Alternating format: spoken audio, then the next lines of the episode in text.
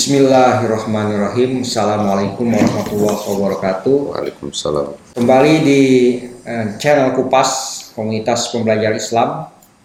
Para pemirsa sekalian, eh, pada kesempatan kali ini eh, saya bersama Ustadz Musa dan Ustadz Amar Fauzi akan membahas tema penyakit eh, agama atau penyakit-penyakit agama. Eh, beberapa hari yang lalu atau beberapa pekan yang lalu uh, agama kembali menjadi perbincangan tatkala ada seorang tokoh ya bisa dianggap tokoh nasional lah yang mendeklarasikan diri pindah agama. Nah, ini memicu kontroversi lagi soal agama uh, yang kadang-kadang uh, uh, agama dianggap seperti apa ya marketing. Jadi yang pindah suka menjelek-jelekan agama sebelumnya terus juga dibarengi dengan perlawanan dari orang-orang uh, yang agamanya dihina atau dijelek-jelekan tersebut.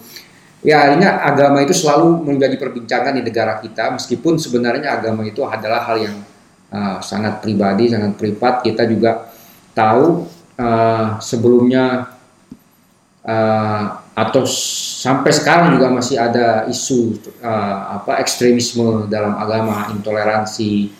Uh, kita melihat kasus-kasus di negara lain dan alhamdulillah di negara kita meskipun isu tersebut sangat kencang tapi tidak ada atau tidak terjadi kekerasan yang uh, terlalu mencolok. Um, ada uh, selalu akan ada ada selalu saya selalu ada fenomena-fenomena ke, keagamaan yang jadi perbincangan Uh, dan juga yang uh, mungkin tidak cukup dibicarakan adalah uh, selain fenomena uh, apa ekstremisme tadi atau fundamentalisme tadi yang mungkin juga berjalan atau berlangsung di bawah permukaan adalah uh, mungkin saya tidak bisa menyebut angka statistiknya tapi paling tidak mulai ada kecenderungan ateisme hmm. dan agnotisisme di kalangan masyarakat kita terutama anak muda generasi uh, milenial generasi Z Z maksud saya yeah. uh, timbul pertanyaan sebenarnya hmm. uh, mengapa agama itu kerap memicu kontroversi membuat masalah membuat uh, perdebatan di media sosial bahkan kadang di dunia nyata itu muncul aksi-aksi kekerasan yeah. Ya. uh, sehingga tadi akibatnya tadi muncul kecenderungan-kecenderungan ateisme, new ateisme dan juga agnostitisme yang oke okay lah Tuhan itu ada, dia gandrung pada hal-hal spiritual tapi tidak mengakui agama. Nah itu mungkin Ustadz Musa mungkin bisa memberikan uh, jawaban awal gitu dari yeah. kenapa agama itu uh, apa justru jadi membuat hal-hal ini terjadi. Ya, terima kasih. Assalamualaikum warahmatullahi wabarakatuh. Saya kira pertama kita harus membedakan antara agama sebagai wahyu ilahi, bimbingan ilahi, petunjuk ilahi, dan uh, ajaran dari Tuhan atau petunjuk dari Tuhan, bimbingan dari Tuhan dengan manusianya. Hmm. Jadi ada dua hal yang terpisah. Ini sama seperti ketika kita berbicara tentang syariat. Hmm. Di satu sisi ada syariat, di sisi lain ada yang mau menerapkan syariat atau hmm. orang yang mau menjalankan syariat. Nah, setelah kita membuat distingsi ini, maka kita baru bisa melihat masing-masingnya. Siapa yang punya problem? Manusianya yang punya problem atau problem itu hmm. ada di dalam agamanya. Nah, sebagai permisalan saja, misalnya kita melihat air dan ada orang yang meminum air. Hmm. Kalau ada orang setelah meminum air yang setelah diukur airnya bagus zat apa tidak ada zat beracun dan lain sebagainya kemudian. Setelah meminum air dia kemudian mati kita tidak langsung bisa mengatakan bahwa ini karena air. Hmm. perlu dilihat dulu jangan-jangan memang orang ini sudah punya penyakit jantung penyakit liver penyakit uh, macam-macam. Jadi yang berpenyakit bukan airnya tetapi orangnya. Begitu juga dengan agama dan orang beragama. Hmm. jadi kita harus memisahkan antara agama dan orang beragama Nah, agama sebagai suguhan ajaran dan bimbingan ilahi ini tidak ada yang bisa kita lihat sebagai kekurangan di dalamnya. Minimal kita sebagai orang beragama atau kita sebagai pemikir, kita mencoba untuk melihat ini apa-apa kekurangannya di mana. Hmm. Persoalannya ternyata hampir semua hal itu pada orangnya. Hmm. Yaitu orangnya sendiri tidak memiliki persyaratan, tidak memiliki kualifikasi untuk menjalankan agama yang sempurna itu tadi dalam kehidupannya, bahkan dalam pikirannya, dalam hatinya, dalam perilakunya dan lain sebagainya.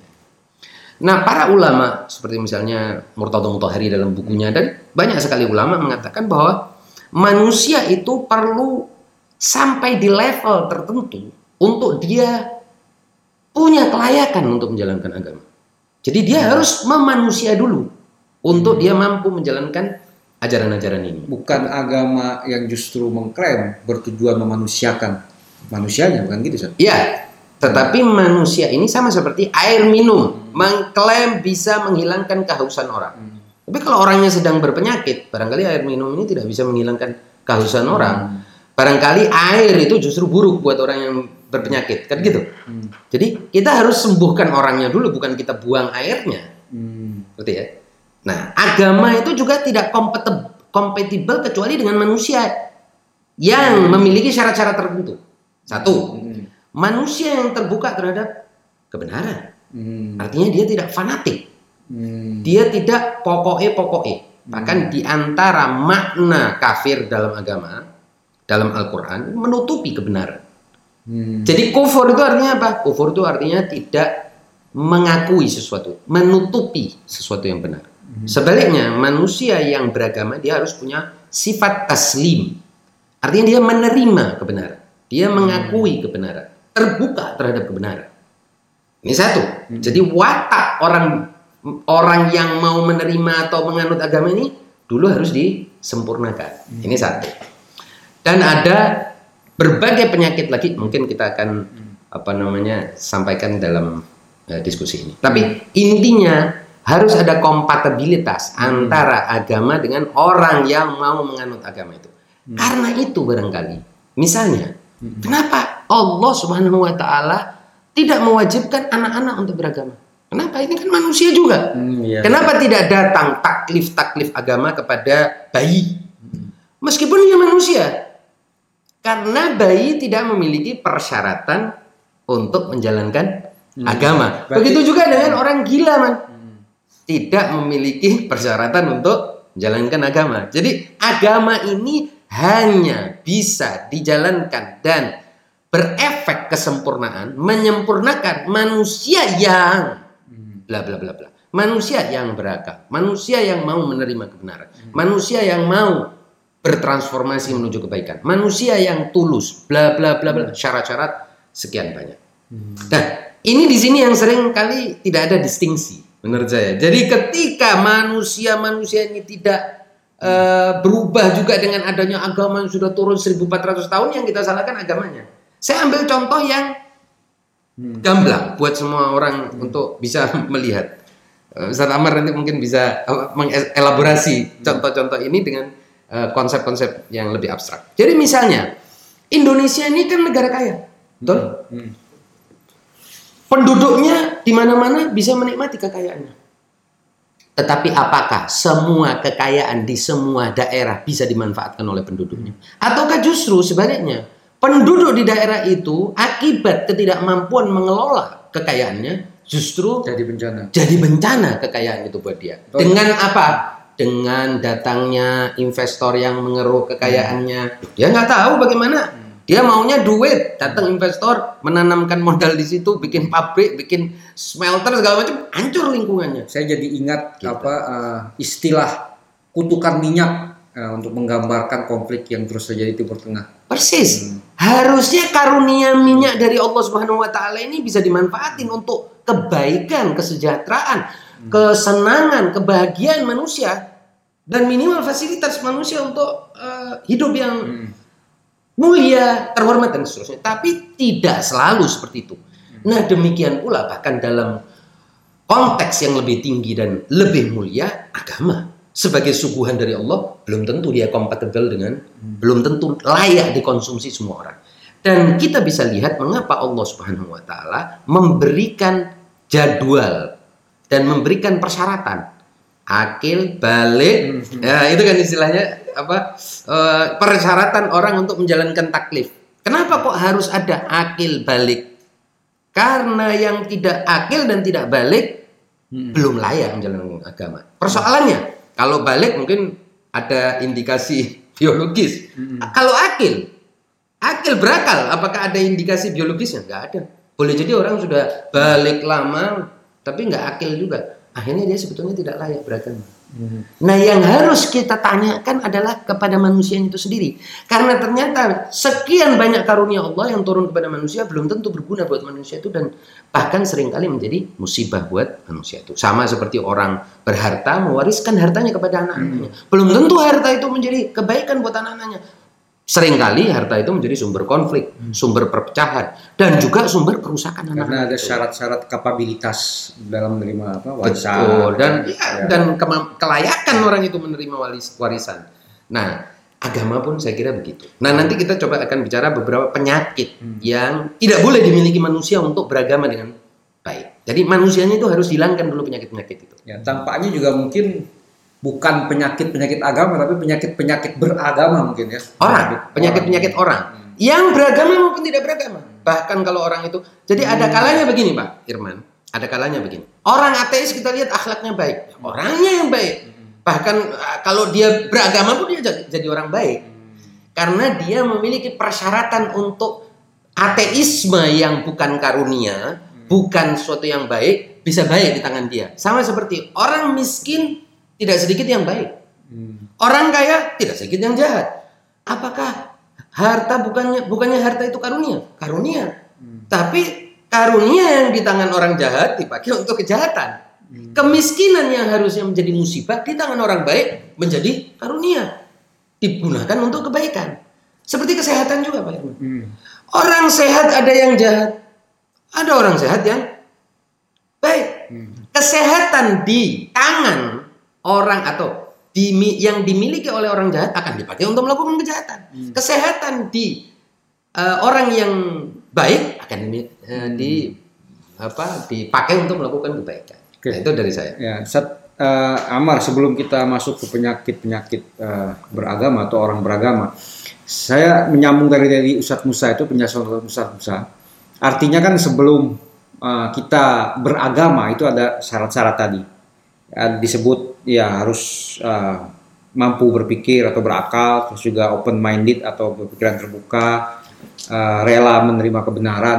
Nah, berarti ada eh, apa kondisi tertentu atau eh, ya kondisi tertentu yang harus didapatkan oleh manusia sebelum beragama. Ta- Sementara kita kan tahu kalau beragama itu dia diajarkan sejak kecil, ya kan? Hmm. Orang diajarkan sholat sejak kecil supaya mengenal Tuhannya gitu kan kira-kira begitu atau mungkin diajarkan akidah sejak kecil nah itu jadi apa itu bukan agama apa konsep-konsep eh, ada adi kodrati gitu kan yang lebih kuasa gitu yang maha kuasa Eh, Bismillahirrahmanirrahim. Tadi eh, sudah tepat sekali ya. Saya kira perlu memang dibedakan antara agama dengan eh, orang yang beragama dengan keberagamaan. Eh, di sini saya juga ingin menekankan sekali lagi eh, bicara seputar agama ini juga eh, mungkin perlu juga lebih definitif maksud Hmm. dari agama ini. Ya agama apa? Khawatir eh, karena keterbatasan minimal saya sendiri. Hmm. eh, terkait dengan agama banyaknya agama-agama tidak menguasai semua agama Hmm. akhirnya penilaian kita tentang agama dirampatkan ke semua agama digeneralisasi jadi mungkin yang akan saya bicarakan terkait dengan agama di sini ya agama yang sejauh yang saya alami yang Hmm. saya jalani yaitu Islam Hmm. Ya kalau pengertian eh, agama ini juga berlaku pada yang lain ya itu uh, persoalan Bagus. berikutnya Ya. ya mudah-mudahan. nah eh, ini eh, ketegasan yang pertama sehingga pertanyaan tadi apakah seseorang sebelum beragama memerlukan kondisi tertentu seperti tadi keterbukaan, eh, rasionalitas, Nah, sementara di agama lain kadang-kadang juga justru dipesankan agar agar tidak mendahulukan rasionalitas. Hmm. Karena rasionalitas itulah yang justru Hmm. menghambat iman. Hmm. Di sebagian agama bagaimana bahkan eh, ajaran fideisme beriman dulu baru memahami itu ditekankan. Ya. Lain halnya dengan Islam justru sebaliknya, memahami dulu baru beriman. Jadi Hmm. nah, jadi Ini ini beriman ini artinya beragama ya. beriman itu beragama. Hmm. Jadi eh, kalau misalnya dalam satu kitab suci ditemukan ada kontradiktif, itu jangan lantas menjadi acuan kita untuk keluar dari iman, enggak. Justru itu tantangan untuk kita mengu- menguatkan iman kita dengan adanya kontradiktif dan irasionalitas. Hmm. Itu menurut Menurut satu satu Betul. eh, Agama. tradisi agama. Tradisi agama. Jadi sekali lagi yang yang tadi disampaikan itu saya kira yaitu tradisi agama Islam. Islam. Ya. Ini pertama. Yang kedua memang eh, selain hal-hal tadi ini eh, persoalan itu muncul karena ada perbedaan. Kita ingin kan eh, ti- eh, tidak ada persoalan karena memang ada kesamaan. Hmm. Semakin ada kesamaan, semakin perbedaan itu kecil. Nah, jadi adanya konflik karena adanya perbedaan dan semakin perbedaan itu keras, semakin konflik juga juga keras. Nah, uniknya di, di Islam ini justru manusia ini dideskripsikan satu dulunya itu. Hmm. Nah, misalnya di Al-Baqarah disebutkan Allah Subhanahu wa taala berfirman, "Kana nasu ummatan wahidah." Itu ayat 213. Hmm. Nah, ini umat manusia ini satu ini apa? Jadi kalau kita bayangkan kita ini satu, Hmm. ya tentu tidak ada persoalan lagi. Kan tidak ada saling menyalahkan, entah mau agama atau kan orang beragama. Nah, tapi bagaimana eh, Islam justru memandang manusia itu pertama-tama positif dan optimis. Anda itu baik, Anda itu satu. Sehingga kita harus melihat dari awal harusnya kita tidak pesimis melihat sesuatu itu optimis dengan ayat tadi. Nah ini salah satu penafsirannya, banyak penafsirannya, tapi salah satu penafsirannya saya kira maksudnya manusia itu satu. Ini penafsiran di antaranya dari Bagir Sodar ya, bahwa manusia itu satu secara fitrah satu dia. Hmm. Satu artinya punya keinginan satu, dia ingin sempurna, yang lain juga ingin sempurna Hmm. gitu. Yang satu ingin berkuasa, yang lain juga sama ingin, ingin berkuasa. Tapi kalau ini dipertahankan jadi berbeda-beda. Hmm. Jadi konflik malah kan kalau saya juga ingin menguasai, kamu juga ingin menguasai. Nah, akhirnya terjadi Konflik. konflik. Dan konflik ini natural, nggak ada masalah. Hmm. Artinya menurut agama pun dibenarkan nggak apa-apa. Itu karena ini fenomena yang natural. Hmm. Dari fitrah yang satu ini tadi, keinginan yang sama ini, lalu melahirkan konflik, itu nggak masalah. Nggak apa-apa. Dan karena itu pula lantas Tuhan sendiri yang menyelesaikannya. Hmm. Jadi Tuhan nggak membebankan, tidak membebankan penyelesaian konflik yang pertama ini, persoalan apa pun, itu tidak kepada manusia. Tuhan yang bertanggung jawab. Karena Tuhan yang pertama kali memberikan fitrah, sehingga fitrah itulah yang membuat kita konflik. Hmm. Karena itu jalan keluarnya yaitu menurunkan nabi, nah, menurunkan agama. Hmm. Jadi agama itu untuk menangani konflik yang muncul karena fitrah manusia. Hmm. Baru kalau agama sudah diturunkan ternyata masih konflik, itu baru tanggung jawab manusia dan Allah Subhanahu wa taala menuntut Hmm. manusia. Jadi kalau sudah ada agama ternyata masih terus ada konflik, ada pertikaian, ada perselisihan, Hmm. nah, maka di situlah kita dituntut oleh Tuhan untuk menyelesaikan konflik yang yang kedua. Karena itu konflik yang kedua ini bukan natural lagi, Hmm. itu sepenuhnya eh, pilihan kita. Hmm. Nah, mengapa terjadi persoalan, terjadi konflik itu karena bagi yang bainahu, karena ada kedengkian. Nah, Hmm. itu karena ketidakbersihan dia berpikir Hmm. atau karena ketidakbersihan dia eh, apa ber, ber- beriktikad. Nah, ini ter- sejauh yang di, diungkapkan oleh oleh ayat. Jadi eh, menurut Al-Qur'an memang perlu ada kondisi-kondisi awal sebelum Hmm. seseorang eh, menerima me- memahami agama secara secara bebas dan sadar dan penerimaan eh, kita akan agama jadi beragama dengan kesadaran dan kebebasan itulah yang disebut dengan kelahiran kedua selain Hmm. kelahiran biologis Ya. kalau biar kelahiran biologis kan nggak beda dengan maaf maaf dengan kambing kita nggak beda dengan Hmm. kambing tapi supaya bagaimana kita beda dengan kambing ya samalah lahir nangis juga kemudian perlu eh, asupan dan kemudian perlu perawatan sampai anak kambing juga. Tapi bagaimana kita tumbuh dengan mendaya aktifkan eh, potensi kita, nah, di antaranya yaitu kita punya pilihan dengan segenap eh, kondisi yang ada di di dalam eh, keluarga bahwa apa yang ada di dalam keluarga itu eh, merupakan bukan hanya kodrat tapi juga pilihan pilihan kita. Ketika kita menjatuhkan bahwa Islam adalah betul-betul pilihan kita dengan kesadaran kita itu sesungguhnya kita sudah lahir yang kedua Jadi kalinya dalam- sebagai manusia. Dalam konsep Islam itu memahami lebih dulu baru Ya, beragama ya gitu. demikian. Ah, tapi kan beragama itu kadang-kadang kita taken for granted. Hmm. Ya, Kita lahir sudah dalam kondisi Islam, misalkan saya nih Hmm. lahir dalam kondisi Islam, orang tua Islam, taken for granted, identitas saya satu sosial saya yang melekat tuh Islam. Jadi ya saya beragama dulu dong. kan saya belum paham nih Islam, jadi saya udah beragama Islam gitu. Iya, itu kondisi eh, kondisi naturalnya memang demikian ya. Tapi kondisi insaninya, Hmm. nah, kondisi itu kan kondisi natural kita lahir kemudian berada di satu lingkungan. Islam sesungguhnya juga tidak menolak yang seperti itu. Hmm. Tetapi yang diinginkan oleh Islam bagaimana eh, seseorang beriman itu berdasarkan kesadaran, tidak berdasarkan eh, eh, takdir kodrat tadi itu ya. Hmm. Nah, karena itu bagaimana ulama kita mendorong supaya kita beriman itu dengan kesadaran, Hmm. dengan argumentasi, dengan pemahaman. Eh, Said Bagir Sodar sering kali itu menyindir, ya. menyindir eh, betapa s- ajaibnya umat Islam ini, bagaimana mereka beriman tapi tidak memahami. Artinya kebanyakan umat Islam itu beriman tanpa pemahaman. Hmm. Nah, jadi hal yang yang justru tidak bisa dicerna ketika seseorang kok bisa gigih beriman tetapi dia tidak bisa menjelaskan keimanannya, Hmm. tidak mengerti apa yang dia perjuangkan, apa yang dia pegang sebagai uh, pedoman hidupnya. Ustaz, jadi artinya Ustaz, eh, mulai Ustaz Musa, artinya ada Saya ingin mencoba mena- menanggapi tadi pertanyaan. Jadi kita ini semua kan lahir dalam keadaan Islam. Saya kira sama seperti kita ini semua lahir dalam keadaan sebagai manusia, tapi belum diakui manusia. Artinya ada tahapan kita itu sebetulnya fisik kita manusia, Hmm. tapi perlu proses untuk menyadari bahwa kita manusia. Hmm. Karena coba kalau kita lihat bayi ya, Hmm. kan nggak malu telanjang, nggak malu Iya. buang air di mana-mana, nggak nggak ada.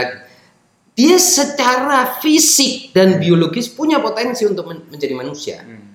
dengan syarat A, B, C, D, E, F, G. Hmm. Kalau syarat ini tidak lengkap ya dia manusia tetap, Hmm. tapi manusia yang tidak lengkap, manusia secara lahiriah, tapi tidak manusia secara lengkap. Kita lahir sebagai Muslim, beragama Islam, tapi kita belum secara hakiki. Tadi Menjadi Ustaz, Ustaz eh, Amar menyebut secara insani, juga secara akli, secara ruhani menjadi Islam belum. Baru KTP doang, baru formal kita Islam. Baru orang memberi kita atribut sebagai Islam. Sama seperti manusia. Manusia bayi dia diberi manusia ya. Makanya digendong-gendong sama manusia lain. Coba kalau misalnya tadi kambing ya kan nggak digendongkan nggak disusuin sama manusia kan betapapun dirawat kan dirawat oleh eh, ibu kambing juga intinya sudah diakui oleh manusia sebagai manusia tapi belum mengaktualisasi kemanusiaannya nah Itulah maka di Al-Quran banyak perintah-perintah Nah, misalnya, muslim ya. nah misalnya di dalam Al-Quran surat An-Nisa misalnya ini yang paling jelas ya 136 ya. Ini kan ada ada ayat yang menarik. Ya ayyuhalladzina amanu aminu. Hmm. Wahai orang-orang beriman, berimanlah. Jadi seolah-olah ada iman formal, Hmm. Tapi ada iman yang harus kamu tingkatkan. Wahai orang-orang beriman, berimanlah. Loh, gimana ini maksudnya? Ini maksudnya orang-orang kamu sudah merasa beriman, kamu belum beriman, kamu harus naik lagi. Karena iman tuh ternyata bertahap berderajat. Juga ayat lain, qalatil a'rabu amanna. Oh, Ada orang Arab dalam Al-Qur'an disebutkan Tidak, kami kamu belum beriman. kamu beriman. Nah, walakin qulu aslamna. Kamu itu cuma baru Islam. Artinya kamu baru secara formal, baru pengakuan lisan. Ya, is- apa namanya beragama.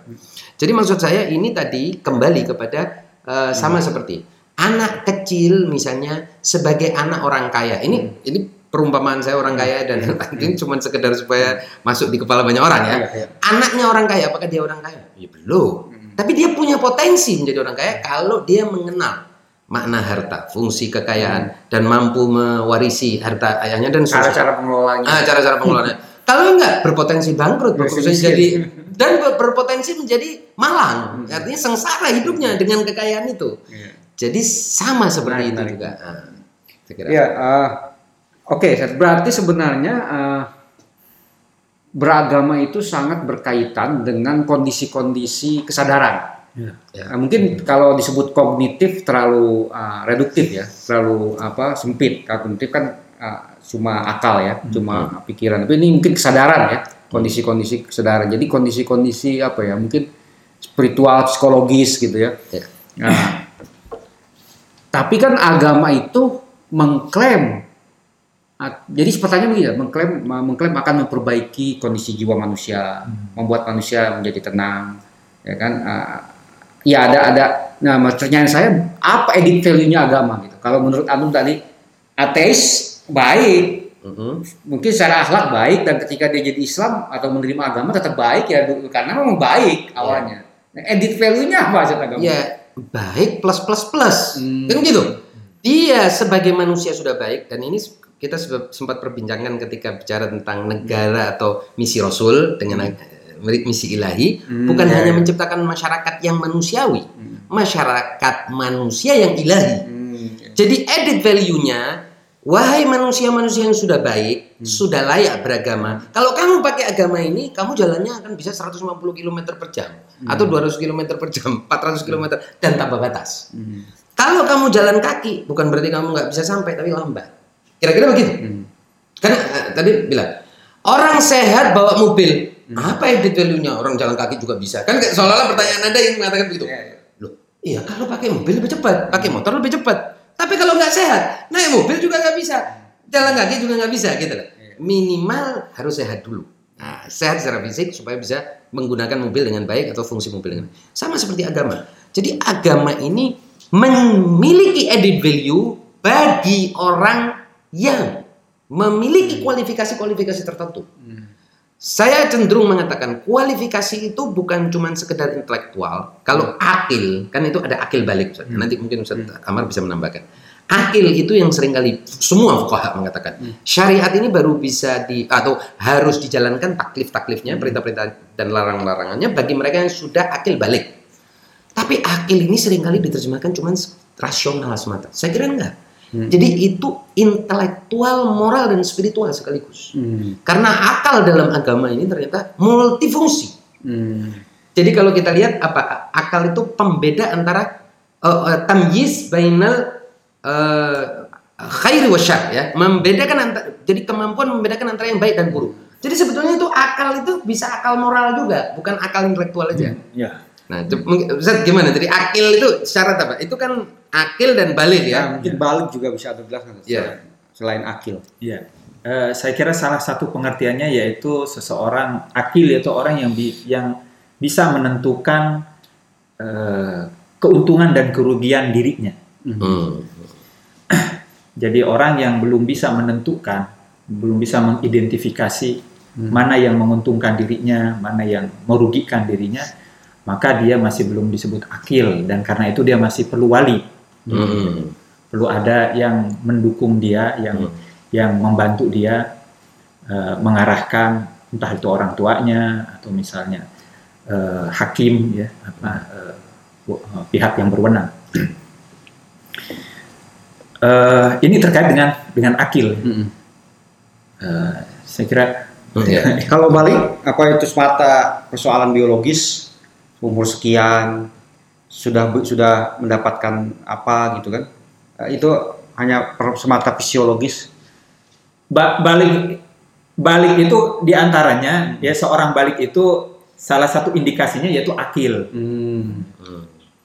Oke oke oke. eh, sekarang saya masuk ke penyakit penyakit beragama. Ini Iya. kan kita eh, apa itu berarti kan penyakitnya dari orang itu kan. Orang Hmm. ini eh, di mana salahnya? Apa dia salah memahami agama atau salah uh, apa mem- memilih agama. Nah, ya, ini kaitannya nanti. Jadi judul ini kan nanti bisa perlukah pindah agama atau beragama gitu ya maksudnya. Perlukah beragama atau pindah agama?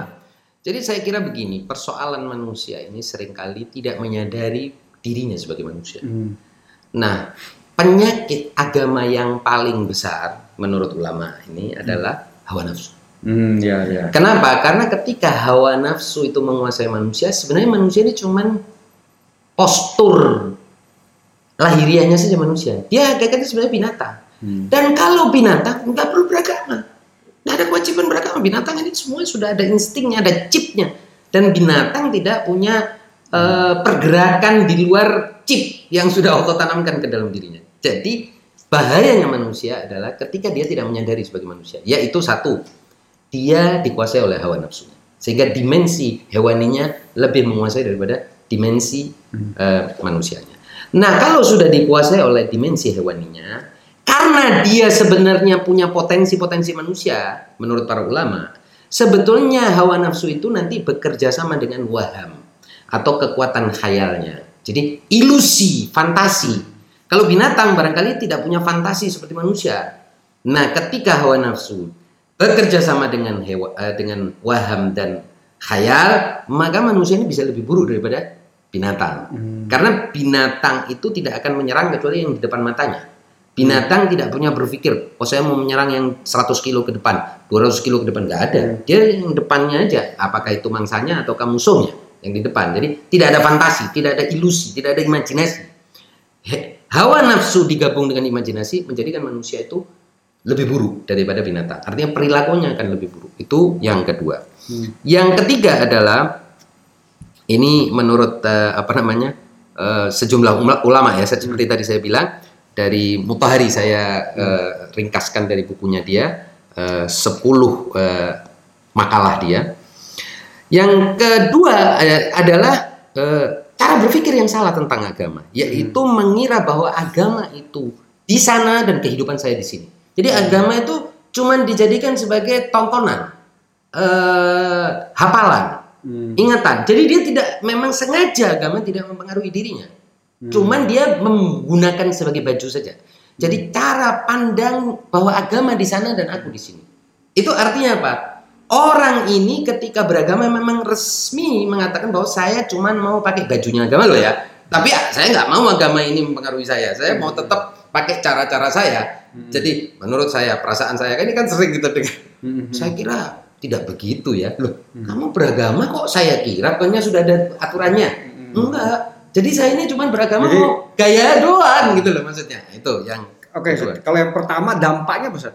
Dampak yang hewani. ya tadi yang dikuasai hawa nafsu ini dampak dalam kehidupan uh, orang beragama itu apa? Ketika dia beragama. Dia nggak layak beragama karena dia sudah bukan Perilaku beragamanya seperti apa? Mungkin Anda bisa coba. Ya hewan. Dia dan hewan nggak bisa beragama. Dan nggak ada makan makanya Allah Subhanahu Wa Taala kan maha bijak, nggak menurunkan nabi untuk hewan, nggak menurunkan wahyu untuk hewan, nggak ada syariatnya hewan karena memang juga tidak tidak apa istilahnya tidak kompatibel ya, tidak layak, tidak layak masyarakat hewan itu tidak layak beragama. Nah kalau manusia menjadi hewan atau lebih buruk dari hewan karena ada waham dan ada fantasi dan ilusi di dalamnya, maka dia menjadi lebih buruk Oke, daripada oke. agama menjadi lebih buruk. Jadi agama akan dipakai oleh dia untuk Hmm. memanipulasi. Nah, dan yang eh, kedua tadi itu ya cara berpikir yang Ya. eh, agama di sana gua di sini. Jadi biasanya orang-orang agnotis agnosis begitu ya, agno- agnotis ya. Ya. Jadi ya dia menerima uh, apa Tuhan, tapi Hmm. dia menolak agama. Artinya kan dia is, agama itu sebagai uh, KTP saja gitu. KTP saja memang dia mengakui bahwa saya ini misalnya saya pakai pakaian eh, baju koko dan dia tahu sadar bahwa ini cuman karena saya harus Dan dia bergaul. menik- menik- kalau dalam hidup di Indonesia ini kan untuk beragama tertentu apalagi agama mayoritas mendapatkan fasilitas-fasilitas. Iya. Oh kan. iya dan ada dan Tapi dia tidak menjalankan.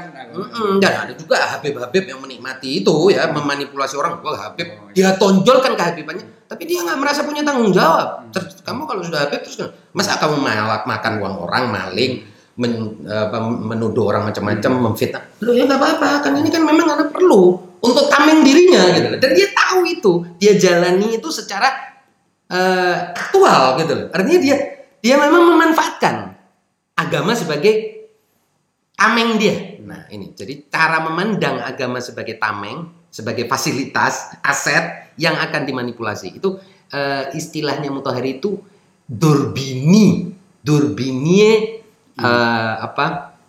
Uh, agama. Jadi hmm. cara melihat agama itu sebagai sesuatu di luar yang gue bisa pakai, fasilitas. Hmm. Di sana dia.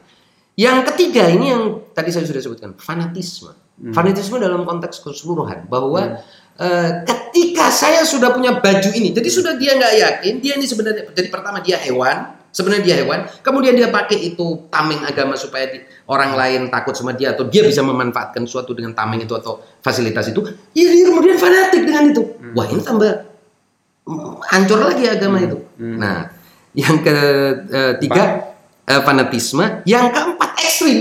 Hmm.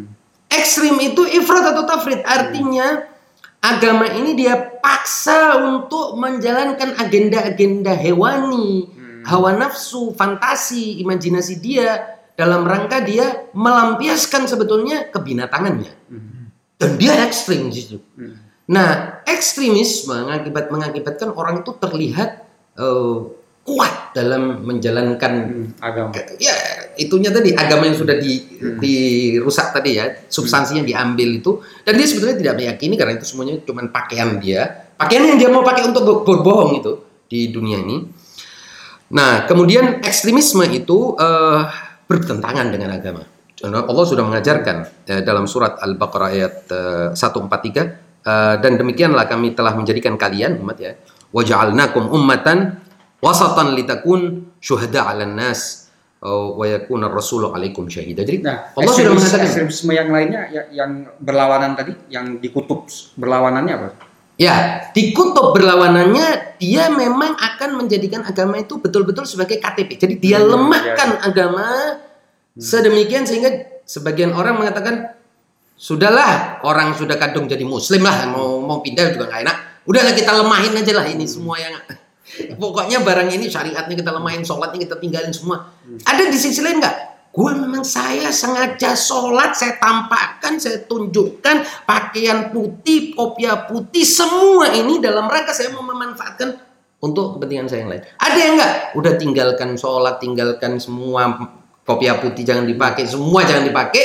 Dalam rangka memang itu betul-betul cuman untuk KTP biar gampang urusan hmm. uh, kehidupan hmm. di sosialnya. Hmm. Kemudian sikap jumud. Hmm. Ini atau sikap kufur ya. Jumud sama kufur kurang lebih sama. Yaitu sikap itu tadi ke berapa deh? Ke kelima. Lima, hmm. sikap jumud yaitu dia menutup adanya uh, pandangan yang berbeda. Hmm. Jumud itu kan artinya dia tidak mau ada dialektika. Hmm. Jadi hanya mau versi dia dari kenyataan. Dari kebenaran ini hanya saya. Yang lainnya tidak mau. Harus kita tolak, harus kita hancurin. Hmm. Nah ini sangat bertentangan dengan agama. Hmm. Apabila penyakit-penyakit dari orang ini, hmm. orang beragam, orang ada orang seperti ini, yeah. maka sebenarnya dia bergerak untuk membunuh agama hmm. dengan segala macam kebaikannya. Gitu. sama seperti orang yang mendapatkan warisan kekayaan yang begitu banyak, tapi dia tidak tahu artinya harta.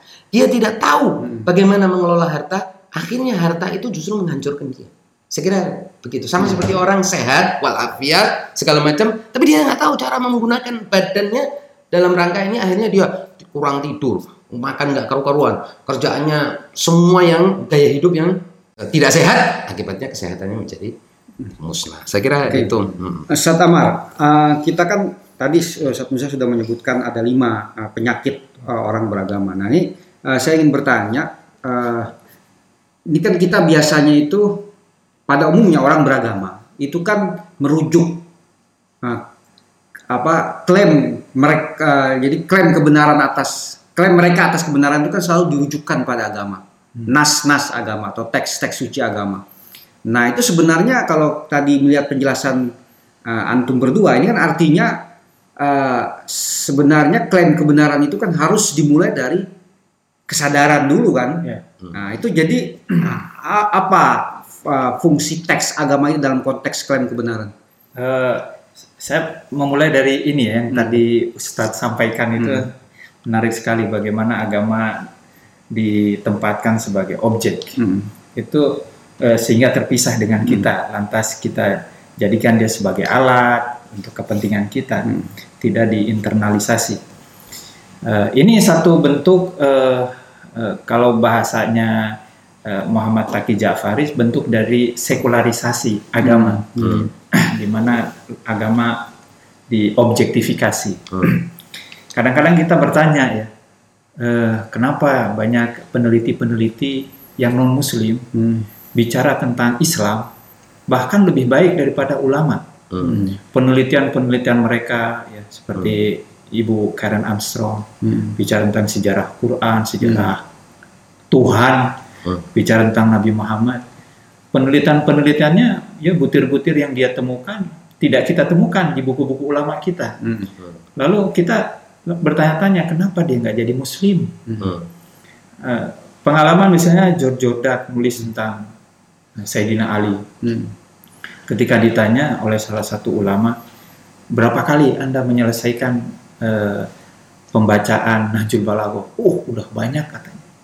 Kenapa nggak jadi Muslim? Hmm. Nah, jawabannya begini, karena belum ada eh, s- panggilan dari Tuhan. Hmm. Nah, ini juga sering kita temukan sebenarnya Hmm. justifikasi Ya, seperti jadi ini. belum menerima hidayah. Iya. Kadang-kadang ada perempuan ya, Jadi hidayah itu kan apa sih? ya, Kita selalu bertanya. muslim, muslimah, Hmm. terus kenapa nggak menggunakan hijab? Oh belum ada panggilan dari Tuhan. Hmm. Dan dia sebetulnya juga menggantungkan keputusan dia untuk eh, semuslim mungkin Hmm. untuk mentaati perintah Tuhan dengan ngem- mengembalikan kepada Tuhan dia seolah-olah juga sebetulnya ingin muslim, ingin berislam, ingin beriman dengan mengembalikan kepada Tuhan. Belum klik lah. Belum, ya. Jadi dia sendiri eh, sebetulnya ingin melepaskan tanggung jawabnya, tanggung jawab beriman. Hmm. Jadi dia pikir bahwa beriman itu seperti hadiah atau pemaksaan dari Hmm. Tuhan. Hmm. Padahal beriman itu tadi ayatnya bunyinya perintah. Hmm. Berimanlah. Jadi perintah itu hanya akan disebut perintah kalau memang kita punya kebebasan Hmm. untuk melaksanakannya atau tidak Berarti melaksanakannya. yang yang masih merasa belum menemukan hidayah itu sebelum bebas sebenarnya. Iya, sebetulnya belum bebas atau dia ingin tidak bebas, Hmm. padahal diberi karunia yang sebesar ingin terus ter, terkerangkeng gitu. Iya. Hmm. Nah, jadi saya kira ini faktor utama kita kembali lagi yaitu bagaimana Islam menekankan iman itu bagian dari kebebasan kita Hmm. dan itu hanya bisa dibangun berdasarkan Hmm. ilmu atau Iya. pengetahuan dan dan pemahaman. Rosenthal mengatakan bagaimana Islam ini justru dicirikan dengan ilmu pengetahuan, penghargaannya terhadap ilmu pengetahuan, bagaimana manusia itu menjadi mulia. Wa 'allama Adam al-asma kullaha. Hmm. Jadi memberikan ilmu pengetahuan se- seluruhnya kepada Nabi Adam dan diangkat lagi Nabi Adam atau sebagai manusia Hmm. mengajarkan ilmu pengetahuan juga. Jadi intinya ya seperti yang sempat disampaikan oleh Ustadz pada pertemuan sebelumnya tentang jahiliyah itu ya. Nah, yang kedua yang saya kira juga ditekankan tadi itu terkait dengan eh, hawa nafsu. Hmm. Hawa nafsu ini juga kembali lagi ya me- me- menempatkan bagaimana agama ini nggak sama. Hmm. Islam itu sebetulnya tidak tidak anti hawa nafsu. Yang menjadi persoalan hawa nafsu itu kalau kita tempatkan hawa nafsu sebagai tujuan hidup kita, sebagai sentral, sebagai imam kita, wattaba hawa, Hmm. Ya, sebagai titik yang terus kita jadikan fokus, itu yang jadi masalah. Jadi nafsu itu diperlukan untuk kita sejauh dia sebagai alat yang eh, menunjang Kehidupan. kehidupan kita, ki- menunjang tujuan hidup kita. Hmm. Jadi Islam itu tidak tidak anti hawa nafsu. Kita perlu memenuhi kebutuhan biologis kita, kebutuhan itu perlu. Dan di tradisi lain kan tidak, bahkan di di agama lain nafsu itu kotor gitu. Hmm. Orang akan semakin suci kalau dia tidak ada sama sekali keinginan. Hmm. Bahkan kan begitu. Hmm. Nah, kalau di Islam enggak, justru sebaliknya. Hmm. Selama hawa nafsu keinginan itu ditempatkan semata-mata sekedar eh, alat saja, sarana untuk digunakan secukupnya dalam rangka memenuhi menunjang kebutuhan hidup eh, tujuan kita itu menjadi mulia. Terkait dengan dunia kan juga begitu. Banyak memang kecaman tentang dunia-dunia ini. Kalau memang dunia ini jadi hidupnya, ukuran hidupnya, eh, akhir awalnya adalah dunianya saja itu dikecam. Iya. ya. Hmm. Tapi kalau dunia itu eh, jadi sarana dia dan tidak ada cara lain kita menempuh tujuan kita kecuali dengan dunia, maka dunia ini ha- harus mau tidak mau harus kita jalani semaksimal mungkin. Karena itu disebutkan dunia mazraatul akhir. dunia adalah ladang akhirat. Jadi eh, saya kira perlu ada keseimbangan antara eh, hawa nafsu dan tujuan hidup kita. Nah, untuk menginternalisasi ya supaya kita tidak mengobjektifikasi, mensekularisasi agama, tidak memisahkan juga hawa nafsu semuanya itu, ya kita harus mendefinisikan hubungan kita dengan agama dengan beberapa pertanyaan yang Ustadz tadi di awal sampaikan yaitu eh, untuk apa kita hidup? Tujuan kita hidup eh, untuk apa dan tujuannya apa? Lalu dari mana kita berasal? Nah, saya kira dengan tiga pertanyaan ini, dari mana kita berasal, akan ke mana kita, dan apa yang harus kita lakukan, itu saya kira bisa kita temukan jawabannya dari agama dan agama menjadi bagian dari dari diri kita. Hmm. Dan suka atau tidak, saya kira Ustaz, filsafatnya juga perlu terlibat untuk Betul. bisa menginternalisasi eh, agama sebagai bagian dari diri kita. Ya, ya jadi eh, tadi saya kembali tadi eh, apa? Kalau eh, kan orang beragama pada umumnya itu kan sering eh, merujukkan klaim atas kebenaran Oh, kepada ya. teks Ya. Hmm. teks suci agama. Nah itu bagaimana? Eh, saya kira fenomena eh, merujuk kepada agama itu sesuatu yang bagus ya. Hmm. Jadi artinya dia punya eh, ingin mendapatkan dukungan, Mm-mm. pegangan Hmm. yang eh, bagi Islam pegangan yang terbaik adalah Al-Qur'an. Mm. Nah, hanya masalahnya ketika kita memegang kepada agama itu bagaimana eh, metode kita memegang agama. Hmm. Pertama ya dengan pemahaman. Mm. Dan tentu saja pemahaman kita terhadap agama kan berbeda-beda. Mm. Maka di dalam agama itu ada dua. Ada pemahaman yang memang clear, yang jelas. Mm. Ada pemahaman yang tidak jelas sehingga perlu diperjelas dengan yang yang jelas. Hmm. Nah, apakah yang jelas, ah, yang tidak jelas itu perlu bantuan dari yang lain? Mm. Maka kita perlu bertaklid, Mm. perlu kita belajar kepada yang lain. Tapi kalau memang sudah clear, jelas dengan sendirinya, artinya tidak perlu lagi penjelasan dari yang lain, maka ya sudah cukup. Nah, karena itu juga di minimal dalam eh, agama ini atau Islam ini eh, struktur umat itu minimal ada ada dua, gitu. ada imam, ada makmum, ada imam, ada umat, dan itu ditentukan sekali lagi dengan ilmu, dengan pe- pengetahuan. Jadi tetap Islam itu konsisten pada pada pengetahuan. Yang kedua, imam juga selain dengan pengetahuan dilapisi dengan aspek subjektivitas, yaitu eh, kesalehan. Kesalehan eh, diri seseorang yang bisa diobjektifikasi sebatas lahiriah. Lahiriahnya baik, ya dia selain juga punya kualitas intelektual yang memadai, juga dia didukung dengan nilai kesalehan yang hanya sebatas bisa dinilai dengan lahiriah saja. Dan saya kira itu sudah sangat objektif ya, tidak menyukarkan kita juga untuk kita mencari eh, eh, pegangan untuk memahami teks suci. Jadi saya kira rujukannya sudah sangat eh, mudah Jadi tidak diberikan. tidak bisa setiap orang mengklaim kebenaran atas eh, tidak bisa setiap orang ya mengklaim kebenaran dengan merujuk kitab suci tidak bisa. Ya, Hanya ada harus mesti ada orang-orang tertentu yang berkualifikasi Iya. keilmuan tertentu. Dan itu saya kira wajar ya, seperti misalnya kalau kita sakit, gitu Mm-mm. ya. ya ke mana? Ya kita ke dokter. Mm. Terus eh, apakah kita bisa mengobati diri kita sendiri? Ya enggak. Kalau kita mengobati diri kita sendiri sementara kita bukan ahlinya, orang juga akan membodoh-bodohkan kita. Mm. Dan justru kita akan eh, dianggap rasional kalau kita sakit dan kita bukan ahlinya, kita pergi ke ke dokter. Jadi pergi ke dokter, kita percaya pada dokter, kita percaya pada resep yang diberikan oleh dokter, itu rasional. Dan karena itu orang awam seperti saya misalnya, orang biasa yang tidak memahami teks suci, ya saya akan merujuk kepada orang yang memahami teks suci seperti orang sakit. Dia perlu pengobatan, dia akan kembali kepada ahlinya yaitu kepada dokter. Ustaz Musa eh, menyambung tadi eh, penjelasan Ustaz Amal soal orang-orang yang mempelajari agama, taruhlah dalam konteks ini mempelajari Islam tapi dengan sangat baik ya, tapi eh, apa dia tahu agama Islam dengan sangat baik tapi belum katakanlah memeluk Islam dan eh, mengatakan bahwa saya kami atau saya belum mendapatkan hidayah gitu. Hmm. Ini saya jadi teringat kan banyak uh, mungkin kalau saya apa ngobrol dengan orang-orang yang agnostik atau teman-teman agnostik kan selalu begitu. Saya belum menemukan apa ya uh, kebenaran dari agama gitu kan sehingga saya merasa belum perlulah beragama gitu. Hmm. Jadi masih bimbang, masih ragu. Hmm. Nah, itu bagaimana kondisi orang seperti ini?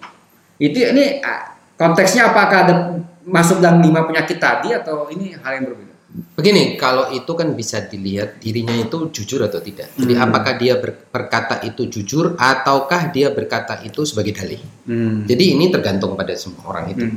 Kalau orang itu berkata bahwa dia belum menemukan klik agama ini belum ini Hmm. setelah sudah usaha Hmm. ya sudah itu antara dia dengan Allah taala. Hmm. Perhitungannya begitu kan.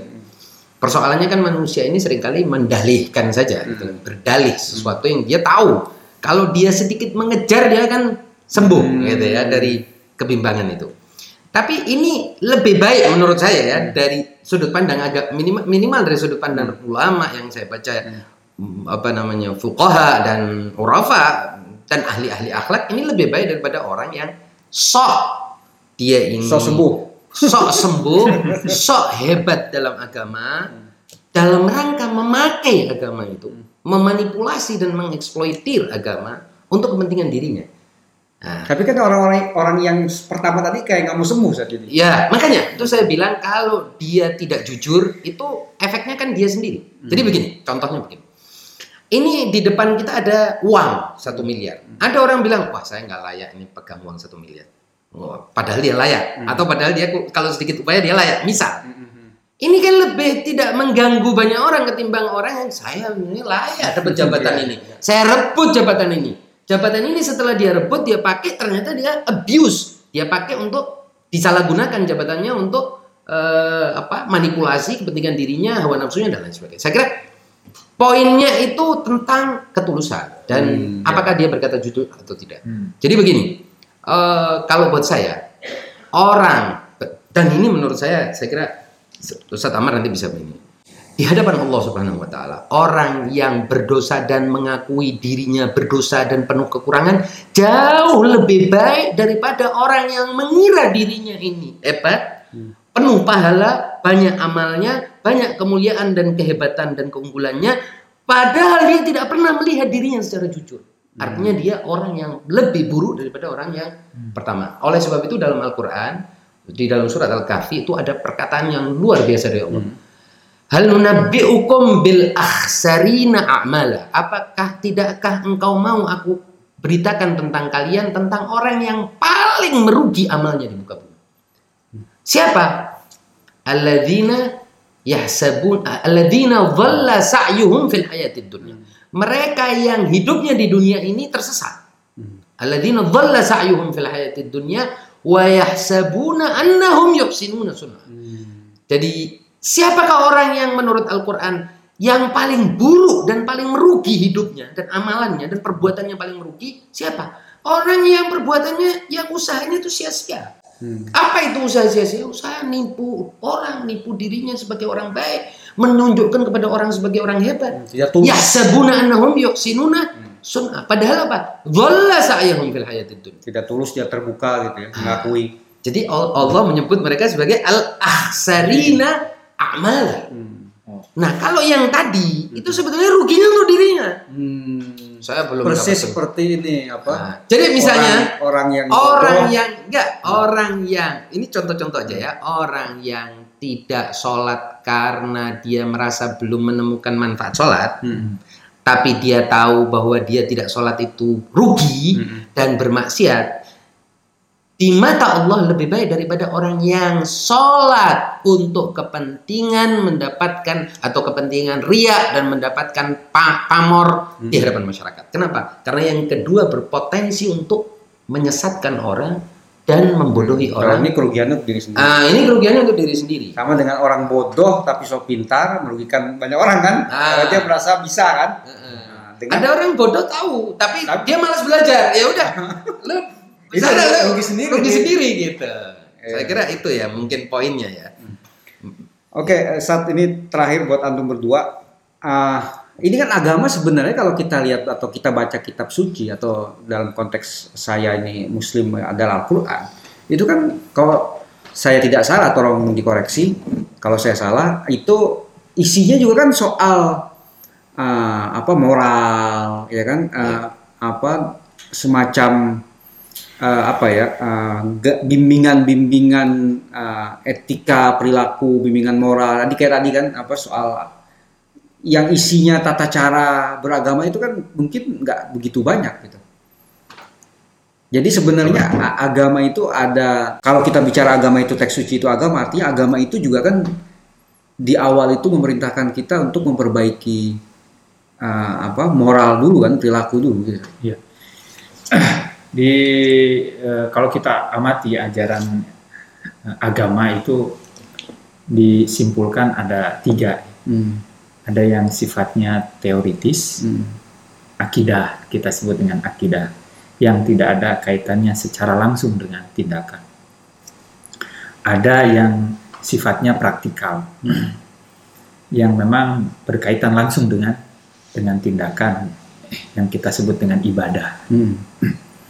Ada lagi yang kaitannya dengan uh, karakter, hmm. nah, itu yang disebut dengan akhlak. Hmm Nah, yang uh, utamanya ketiga-tiganya ini bagaimana uh, mengkristal menjadi satu yang kita sebut dengan iman. Hmm. Jadi iman itu bukan hanya di hati, tapi dia uh, termanifestasi, terekspresikan dalam bentuk tindakan, yaitu ibadah. Dan tentu saja kalau kita uh, urut dari awalnya, ya semuanya segala sesuatunya akan menjadi ibadah kalau didasari dengan kesadaran hmm. lillahi taala, mendekatkan diri kepada Allah Subhanahu wa taala sebagai tujuan hidup dia. Jadi saat kita bekerja, saat kita uh, tidur bahkan ya, tidurnya kita itu dianggap ibadah kalau memang dalam uh, dengan kesadaran saat kita akan tidur itu untuk uh, memenuhi tujuan hidup kita. Jadi bayangkan Al-Qur'an atau Islam ini mengingatkan kita terus untuk konsisten. Anda hidup untuk apa? Yaitu hmm. untuk menjumpai yang maha sempurna, yang maha absolut. Jadi bahkan tidur kita ini menjadi berbeda dengan binatang. Jadi kalau tanpa kesadaran itu ya sama saja hidup tidur kita. Hmm. Bahkan mungkin tidur kita lebih buruk daripada binatang dalam keadaan-keadaan tertentu. Jadi eh, kita dua, sehari 24 jam lalu dikurangi tidur kita katakan 7 jam mm -hmm. itu kan kerugian besar itu ya hampir uh, sepertiga hidup kita eh, sia-sia kalau memang tidak kita isi. Nah, uh, kembali ke pertanyaan tadi, bagaimana agama datang itu untuk mengisi nilai manusia. Mm. Dan bukan hanya dia sebagai uh, added value, mm. ya, bukan nilai tambah, tapi memang itu nilai hakiki di situ hmm. Yaitu bagaimana kita uh, me, me, membangun diri kita dengan nilai-nilai bukan semata-mata insani tapi ilahi. Hmm. Uh, kalau bisa sekalian demikianlah perbincangan kami tentang penyakit-penyakit uh, uh, apa uh, beragama yang uh, apa uh, tadi disebutkan oleh Ustaz Musa dan dijelaskan oleh Ustaz Musa dan Ustaz Amar tadi ada uh, mungkin saya simpulkan poin-poinnya itu ada lima penyakit uh, apa beragama tadi yakni uh, hawa nafsu ya. Jadi orang beragama itu bisa uh, salah dan bisa menjadi bencana kalau uh, apa mengutamakan. Kalau kata Ustaz Amar menjadikan hawa nafsu itu jadi imam kita. Lalu ada uh, apa yang kedua itu itu adalah fanatisme kalau tidak salah. Yang ketiga itu jumud, sikap jumud. Hmm. Uh, yang keempat ifrat, uh, ekstrim. ekstrim, ya, ya ekstrim fanatisme. Yeah. Uh, yang kelima itu apa saya lupa yang kedua itu.